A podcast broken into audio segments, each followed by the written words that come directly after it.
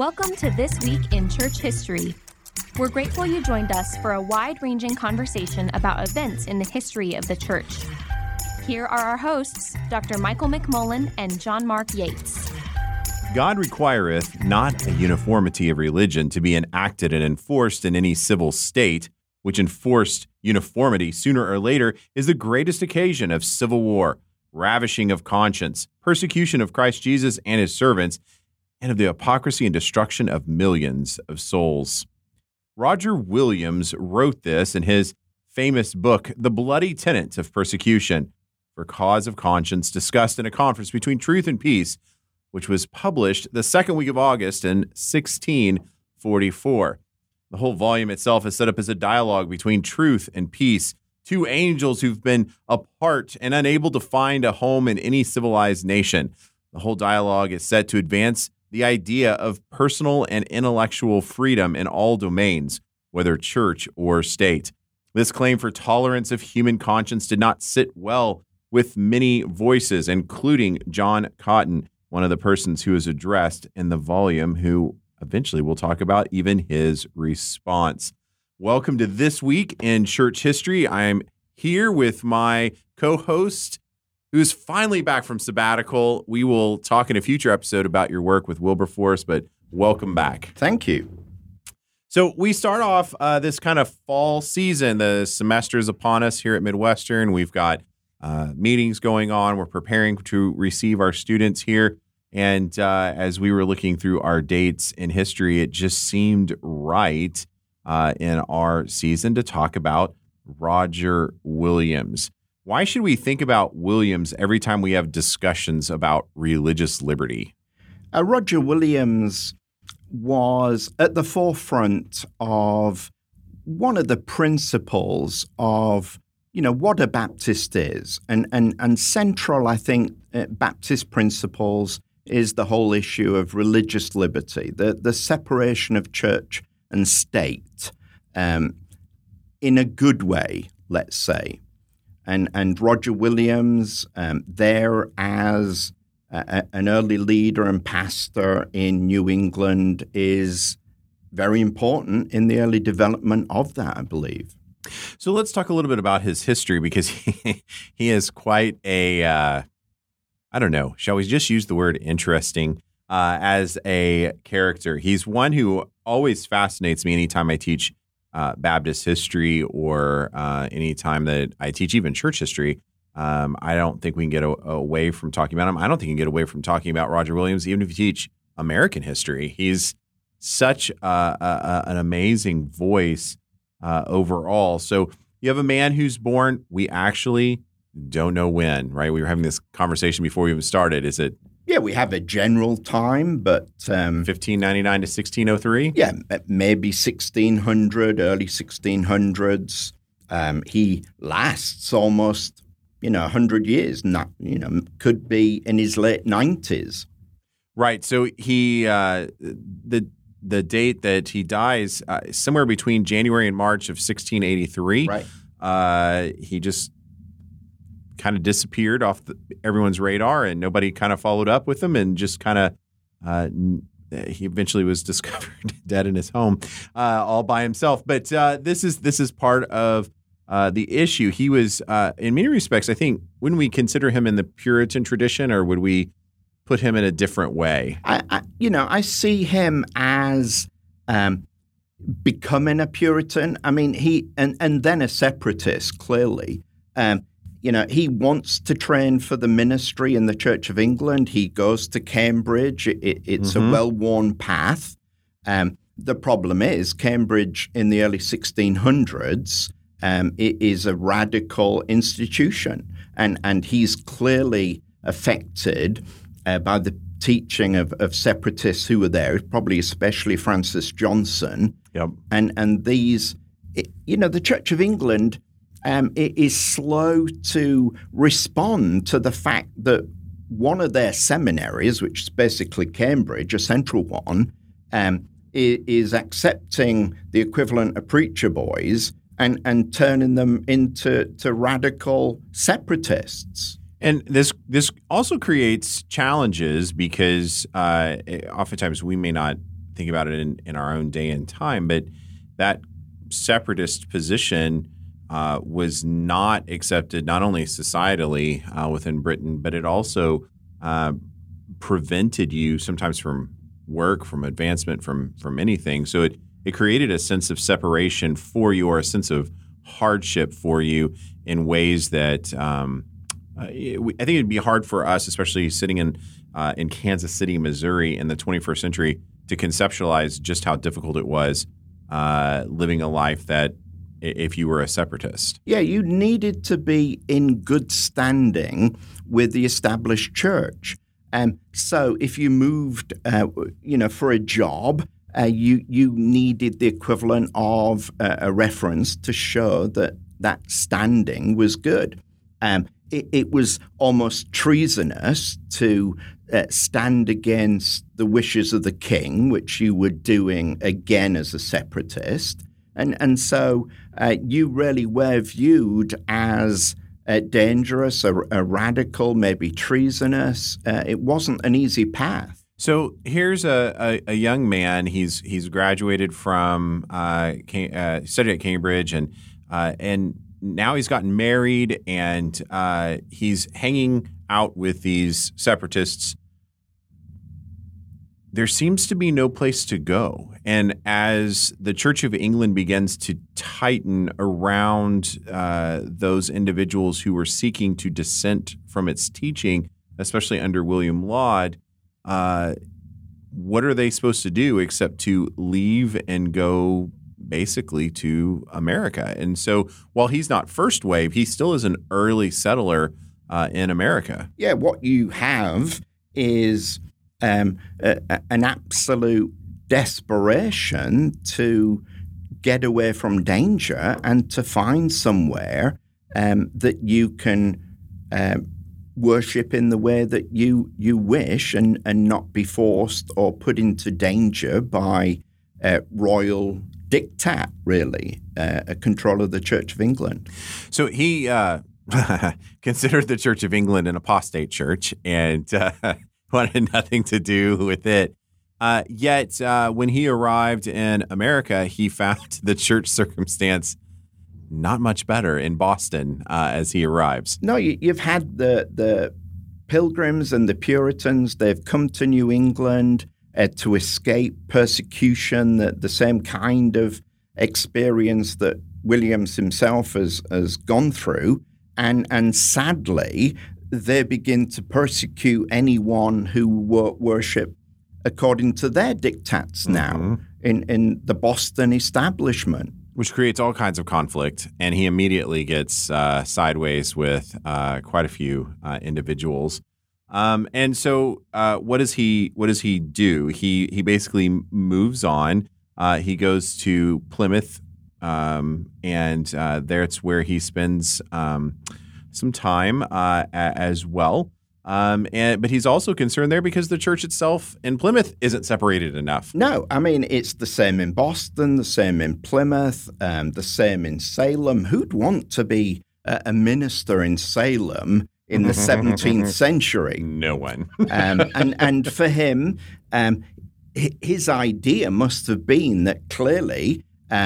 Christians have come to New England and they've separated, and it will be like heaven on earth.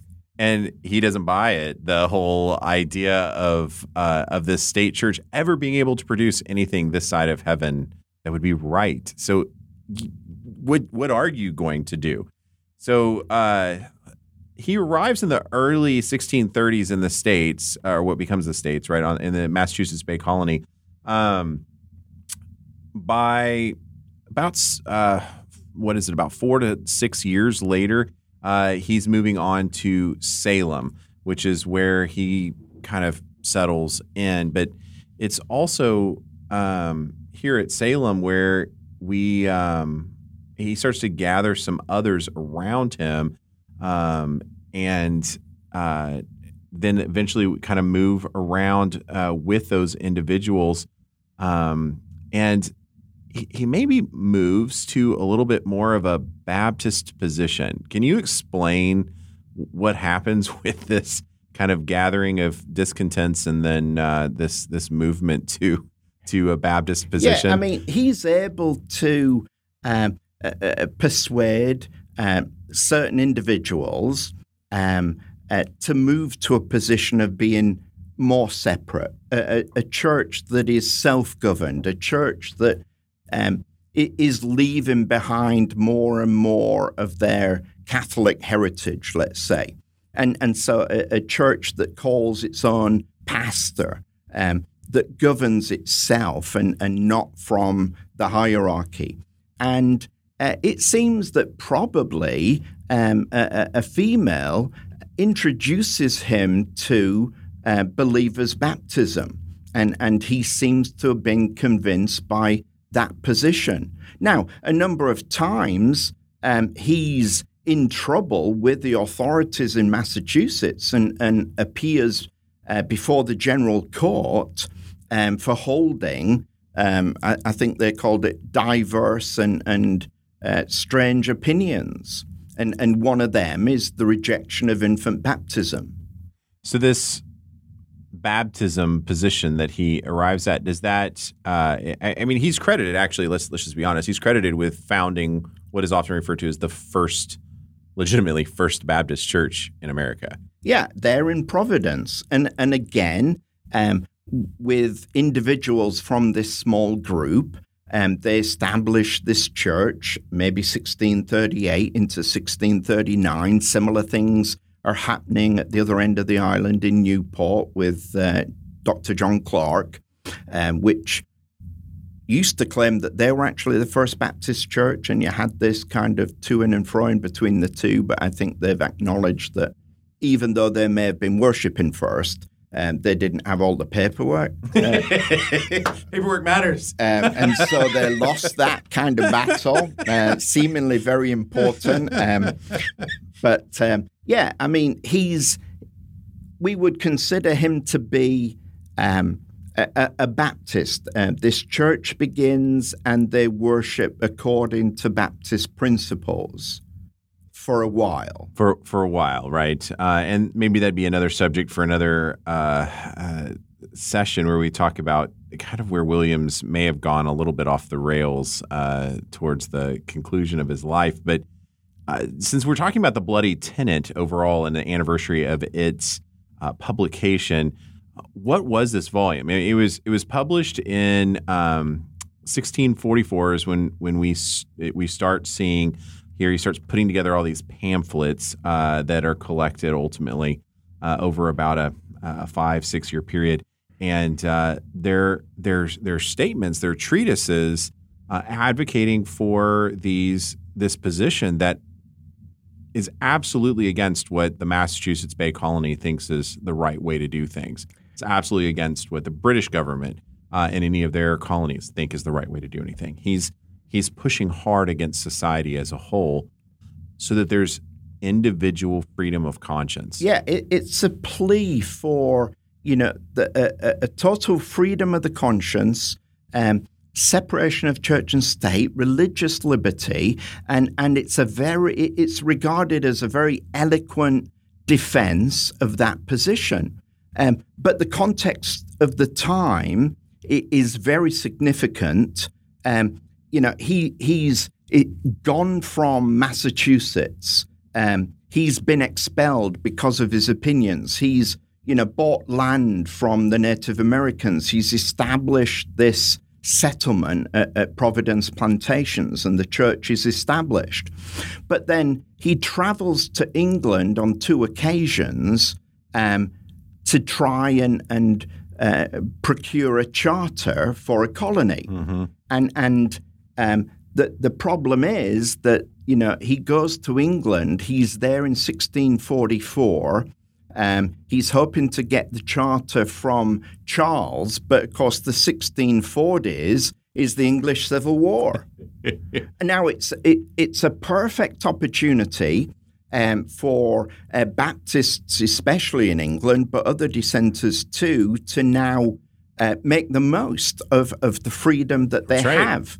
And so part of that, I believe, is why he publishes the book there in 1644 making this case uh, for full religious liberty.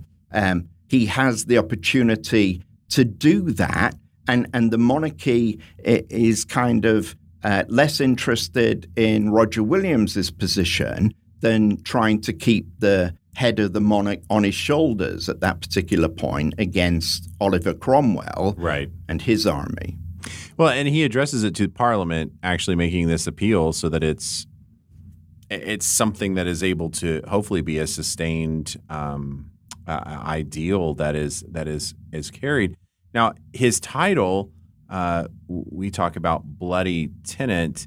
Um, the uh, uh, that's a rather offensive title. It, it's a it's a terrible title to a Brit, yeah. um, and um, you know that word that begins with a B is is is a strong, um, you know, uh, expletive. Let's just say uh, in England, although it's used a lot on TV now, uh, but it's still a difficult word.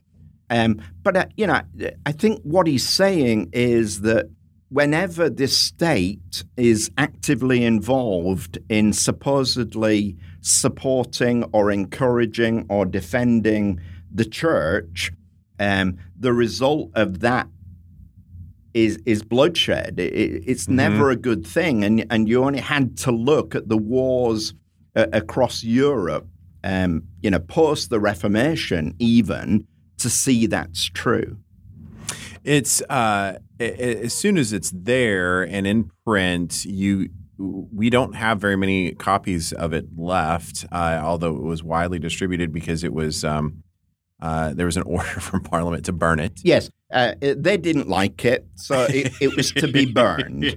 and uh, uh, you know, he was able to save some of them and um, uh, put them in a bag and and carried them back to Providence with him. Mm-hmm. Uh, otherwise, we may not have had any copies. Uh, Parliament was pretty effective um, in, in uh, burning things when they so ordered it to, to be. Uh, John Cotton, though, uh, did respond to it, uh, defending an alternate view there, which I, again, I love old titles. they tell you oftentimes what's going on in the in the work, but yeah, the, the, whole content of the book is on the title it's, it's the, page. You know, the thesis yes. is there. Uh, Cotton comes back with the bloody tenant washed and made white in the blood of the lamb. Yes. Right. So now we're going to give you the true Christian uh, perspective. Yes. uh, when you get there, and then Williams responds to Cotton with the bloody tenant, yet more bloody by Mr. Cotton's endeavor to wash it white in the blood of the lamb. yeah, J- John Cotton, if I can remember the quote, John Cotton said about Roger Williams that uh, um, uh, he had windmills in his head that produced more heat than light um, with their constant turning. Um, to be a dissenter um, in, in New England, um, was the lowest of the low. Right. And and Providence, uh, Cotton and others call the latrine of New England. um, it, it, it, you know, it was you going against the established order. You were a rebel. Um, now, of course, Americans will become rebels later on and, and see themselves That's a different as story. a, a good thing. But at this time, it was a bad thing.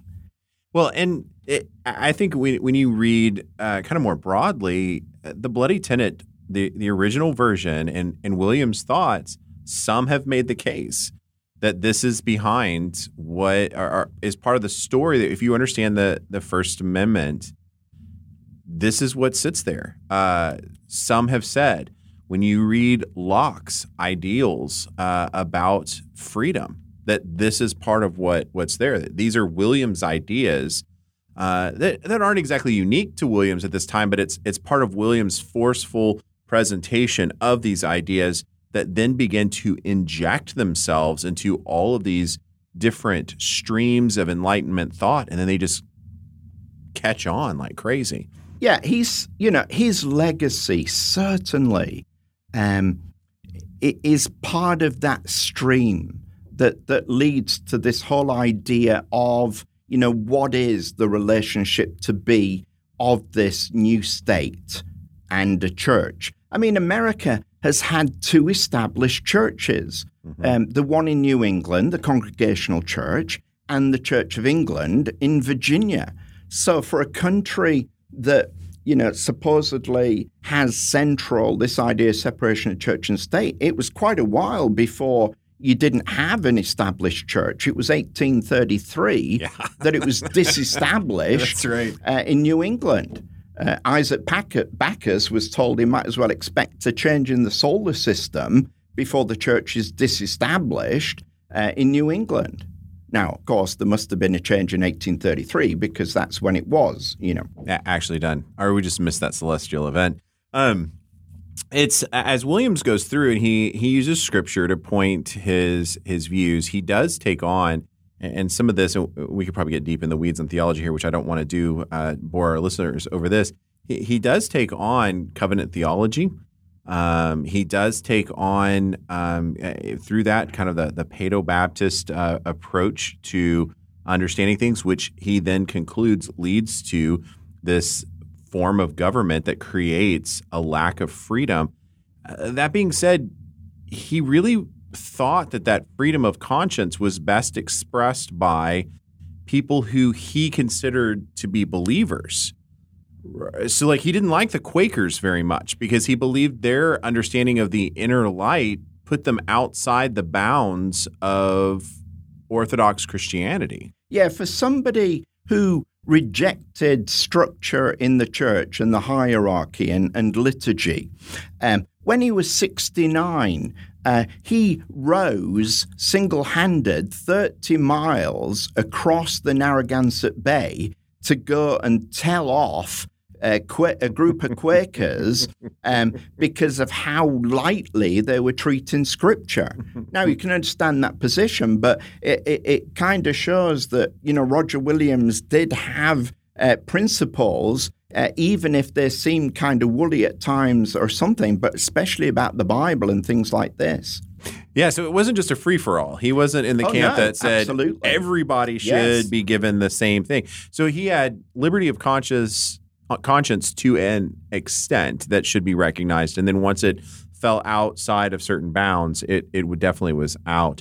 I did think it's interesting the first time I read the Bloody Tenet that um, uh, it, I, I, love looking at 17th century interpretation of Revelation. It's yeah. always fascinating to me. Um, and he he talks about the the use of spiritual weapons instead of physical weapons and all these other kinds of things. But the beast of revelation, right, which we often get uh, wild interpretations of uh, in some of the literature, and uh, he's he basically says if you are in a state-sponsored church that uses governmental force, right, to, yes. to make people worship or anything along those lines.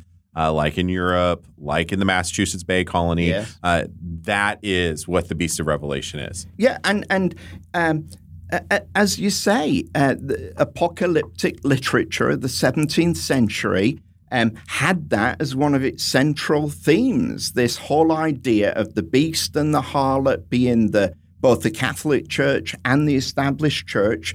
John Smyth would argue the same things. Thomas Helwys would argue the same things. That you need to separate from the false church and become part of the true church because salvation is not to be discovered in, in a state sponsored church. So, Williams uh, kind of finds himself on the outs of society uh, for most of his life, uh, but he fights and he continues to do so. He's well recognized uh, in American history uh, still. There's monuments devoted to him. Uh, he was one of the voices who fought slavery, uh, chattel slavery for sure, and, and other places where he was trying to help establish uh, this separation of church and state.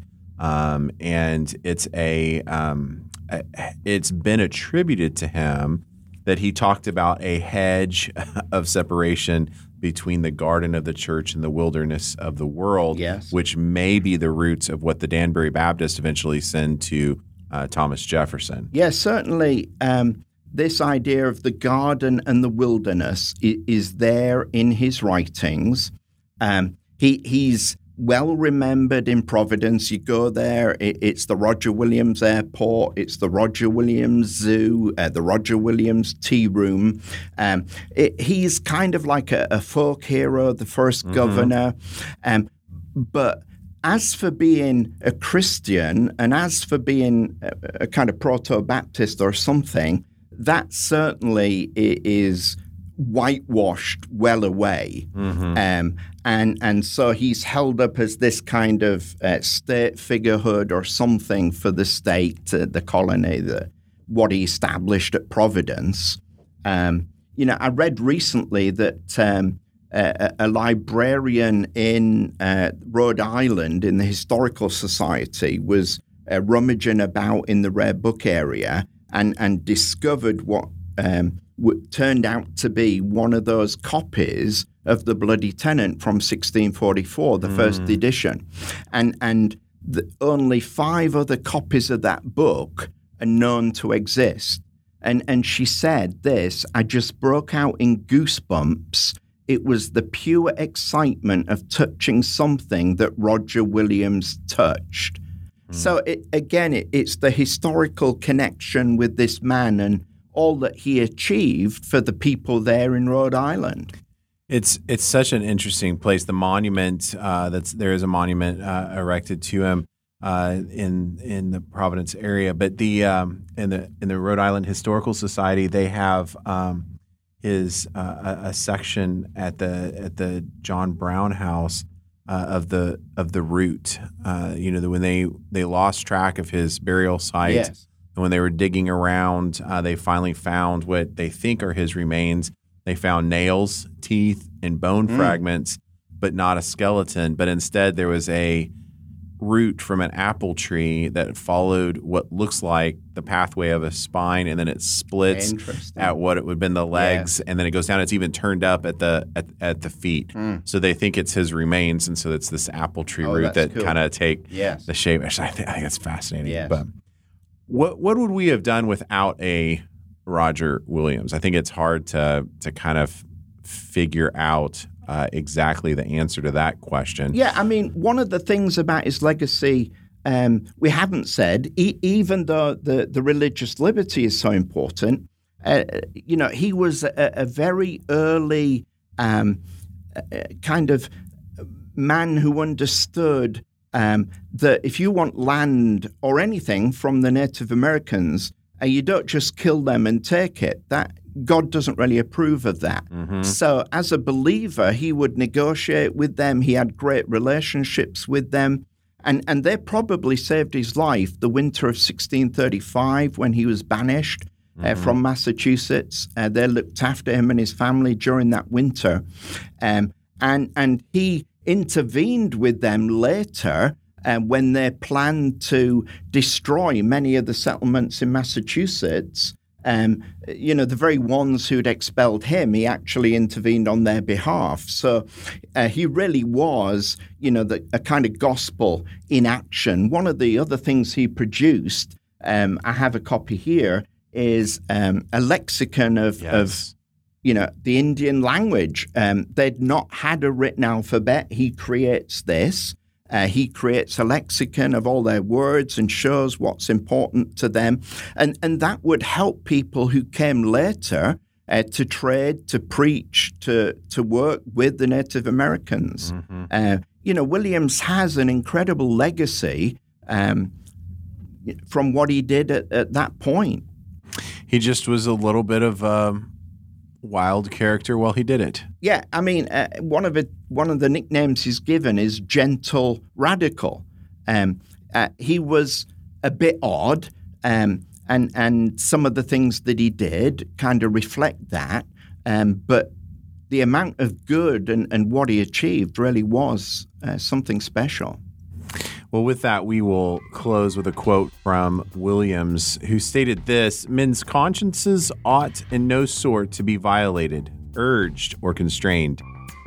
Whenever men have attempted anything by this violent course, whether openly or by secret means, the issue has been pernicious and the cause of great and wonderful innovations in the principalest and mightiest kingdoms and countries. That was Roger Williams. Thank you, listener, for joining us for this episode of This Week in Church History, and we will see you next week.